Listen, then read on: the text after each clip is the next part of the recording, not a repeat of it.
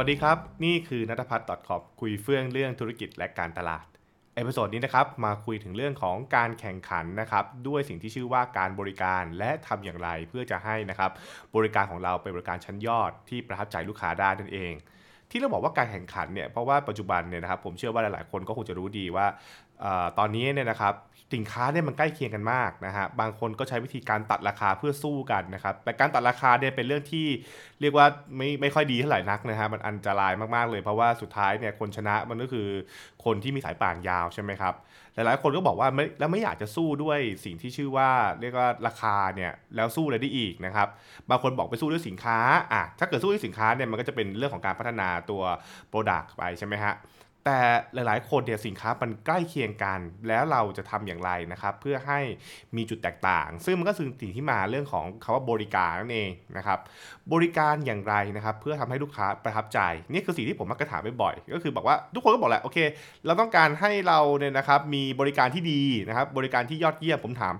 แล้วมันแปลว่าอะไรล่ะ ใช่ไหมฮะ คือมันแปลว่าอะไรหรอครับว่าบริการที่ยอดเยี่ยม หน้าตามันเป็นยังไงหรอ เราจะรู้ได้ไงว่าอันนี้ยอดเยี่ยม เรารู้ได้ไงว่าอันนี้เเรียกว่าอะไรฮะแบบมันดีไม่ดีอย่างไรใช่ไหมครับ แน่นอนว่าสุดท้ายเนี่ยเราต้องการให้ลูกค้าประทับใจมากขึ้น เราจะมีหลักการอะไรนะครับ ในการที่จะคุยอธิบาย วิเคราะห์ วางแผน เพื่อให้คนทำงานเนี่ยสามารถจะพัฒนาสิ่งที่ชื่อว่าบริการอันยอดเยี่ยมได้ อันนี้เป็นเรื่องน่าคิดเลยนะครับ เพราะฉะนั้นเนี่ยผมก็เลยอลองอธิบายแบบเป็นโมเดลง่ายๆแล้วกัน ผมบอกว่าจริงๆเนี่ยถ้าเกิดว่าเรามองว่าคนเราเนี่ยนะครับถ้าอยากจะได้รับบริการที่ยอดเยี่ยมเนี่ยมันอธิบายด้วย 3 เรื่องแล้วกันนะครับอะสามเรื่องที่ว่าคืออะไรหนึ่งนะครับแปลว่าตัวลูกค้าเนี่ยนะครับเมื่อเขามาซื้อสินค้าหรือมาใช้บริการแล้วเนี่ยนะครับเขาต้องได้ผลลัพธ์ resolve อย่างที่เขาต้องการ เช่นเขามาซื้อข้าวมันไก่เขาก็ต้องได้ข้าวมันไก่อะใช่ไหมนี่คือเบสิกก่อนแล้วนะฮะคือเขาซื้ออะไรเขาต้องได้สิ่งนั้นนะครับ หรือเขาอยากจะมาแก้ปัญหาอะไร มันต้องแก้ปัญหานั้นได้ นะฮะอันนี้คือนี่คือหลักการที่หนึ่งเลยนะครับอย่างเช่น ถ้าเกิดเราบอกว่าเรามาเรียกว่าเรามากินฟาสต์ฟู้ดเพราะเราต้องการความรวดเร็วใช่ไหมครับแบบว่าฉันต้องได้อาหารเร็วใช่ไหมฮะอันนี้ก็คือเรื่องหลักการง่ายๆเลย เพราะว่าฉันก็ต้องการให้ท้องอิ่มด้วยความรวดเร็ว ฉันซื้อเสื้อผ้าอันนี้เพราะฉันต้องการให้อ่าเรียกว่าฉันเรียกว่าอะไรครับดูดีใช่ไหมครับรีซอสคือโอเคมันต้องทำให้ฉันดูดี คือหมายความว่าในการซื้อสินค้าหรือทำธุรกิจกับตัวบริษัทแบรนด์อะไรก็ตามเนี่ยเขาต้องได้ผลลัพธ์อย่างที่เขา มาซื้ออะใช่ไหมฮะอันนี้คือหลักการง่ายๆนะครับ ได้สินค้าได้แล้วก็ว่าไปนะครับ อันนี้คือเรื่องที่หนึ่งนะฮะสองนะครับ ซึ่งอันนี้จะเป็นเรื่องเป็นเรื่องที่สำคัญแหละนั่นคือการเข้าใจว่า แล้วการที่จะได้รับสินค้าหรือบริการนั้นๆเนี่ยมันได้ในแบบที่เรียกว่ามีประสิทธิภาพหรือเปล่า ประสิทธิภาพเช่นอะไรนะครับทำได้เร็วทำได้ประหยัดทำได้ ดีอ่าคำว่าดีผมขอโทษนิดหนึ่งคำว่าดีอาจจะเป็นคำที่กว้างนะฮะต้องบอกว่าอันนั้นเนี่ยโอเคนะครับเร็วประหยัดนะครับ บางอันจะแบบว่าโอเค ใช้เวลาไม่นานไม่เกินกี่นาทีเป็นต้นนะครับ มันเรียกว่าอะไรฮะใช้เงินเท่าไหร่นะครับอ่าเนี่ยก็คือลักษณะเปรียบเห็นง่ายๆซึ่งอาจจะมีเรื่องอื่นๆอีกเช่นนะครับ effective way มันมีในแง่ของว่านะครับความยุ่งยากนะครับความง่ายในการใช้งานต่างๆไปนะครับอ่าขั้นตอนต่างๆเป็นต้น แปลว่านะครับ เพื่อให้เขาได้รับสิ่งนั้น เขาได้รับสิ่งนั้นเนี่ยนะครับ ขั้นตอนเนี่ยมันเยอะไหมซับซ้อนไหม และเเรียกว่ามันทำได้เร็วหรือเปล่า ถ้าเกิดคุณนึกง่ายๆเหมือนตอนที่เรานะครับไปติดต่อนะครับกับพวกแบบว่าศูนย์บริการต่างๆเนี่ยนะฮะ แน่นอนว่าเราต้องการให้ปัญหามันแก้ไขถูกไหมฮะแต่กว่าปัญหาจะแก้ไขได้เนี่ยนะครับหนึ่งเลยมันแก้ไขได้เร็วหรือเปล่าสองคุยรู้เรื่องหรือเปล่าใช่ไหมครับแล้วก็มันมีขั้นตอนยุ่งยากไหมต้องทำอะไรเพิ่มเติมไหมเป็นต้นเนี่ยนั่นคือเรียกว่ามันทำให้มัน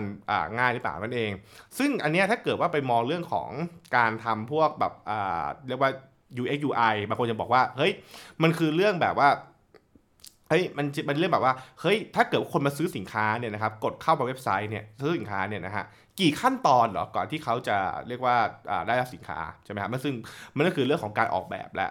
ซึ่งถ้าเกิดว่าแน่นอนเขาสุดท้ายเขาได้สินค้าแหละ แต่ขั้นตอนมันเยอะเนี่ยบางทีก็เรียกว่าไม่ effective นะคือมันมันมันถือว่า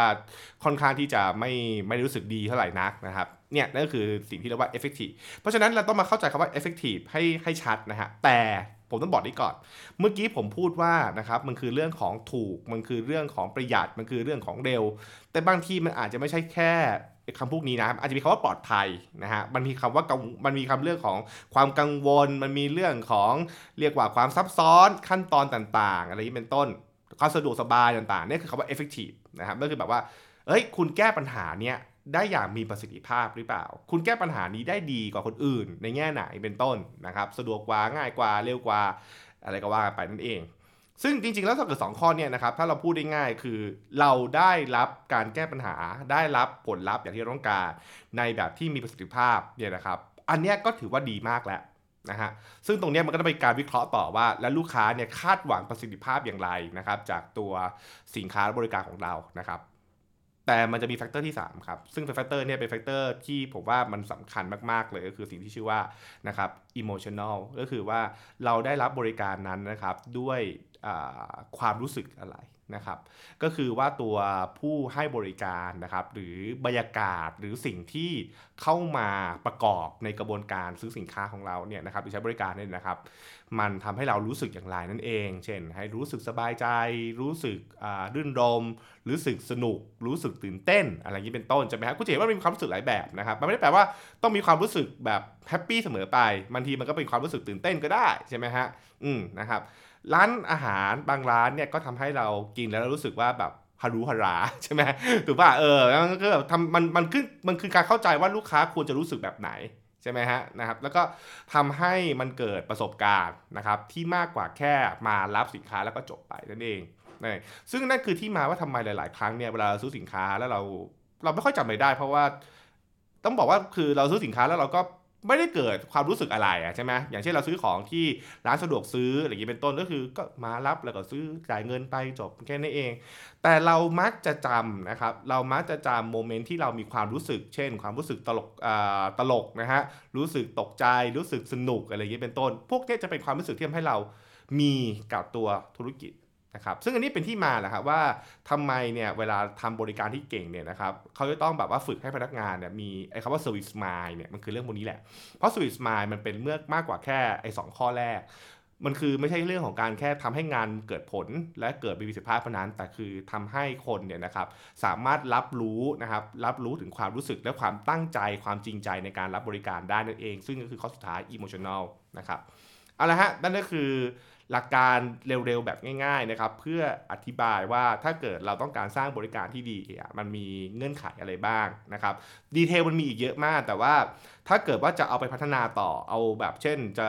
ร้านขายของออนไลน์อย่างเงี้ยนะครับคุณจะต้องมี result แบบไหน คุณจะต้องมีไอ้คำว่า effective คืออะไร ส่งเร็วนะครับ แพ็คของมาอย่างดี ปลอดภัยหรือเป็นต้น ใช่ไหมฮะ และ emotional คือคุณจะใส่อะไรก็ไป เพื่อทำให้มันเกิดกิมมิคนะครับ บางคนอาจจะแบบว่าเป็นแบบอย่างผมเนี่ยผมสั่งอาหารมาก็มีการ์ดมาให้เขียนมาให้ใช่ไหมกับอาหารนี้อร่อยอะไรเงี้ยเป็นต้นใช่ไหมคือพอมันมีไอ้ emotional เข้ามาปุ๊บเนี่ยมันทำให้เราเกิดความทรงจำอะไรบางอย่างได้เองนะครับก็ลองไปคิดดูนะนะครับว่าคุณจะพัฒนาอะไรและทำให้มันน่าสนใจมากขึ้นสนุกมากขึ้น แล้วก็ดีประสิทธิภาพมากขึ้นนั่นเองข้อสุดท้าย ถ้าเกิดธุรกิจของคุณทำให้ลูกค้าเกิดความประทับใจและมีบริการที่ดียอดเยี่ยมได้ มันก็ทำให้เขาเนี่ยครับอยากกลับมาถูกปะ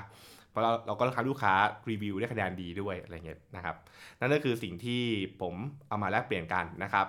เห็นด้วยไม่รู้อย่างไรนะครับก็บอกได้นะครับแล้วก็คอมเมนต์มาได้ว่าอยากให้เล่าเรื่องไหนอีกแล้วกันนะฮะหรือมีคำถามอะไรก็บอกได้นั่นเองครับนี่คือนัทพัฒน์คอมคุยเฟื่องเรื่องธุรกิจและการตลาดครับแล้วติดตามกัน episode หน้านะฮะสำหรับวันนี้สวัสดีครับ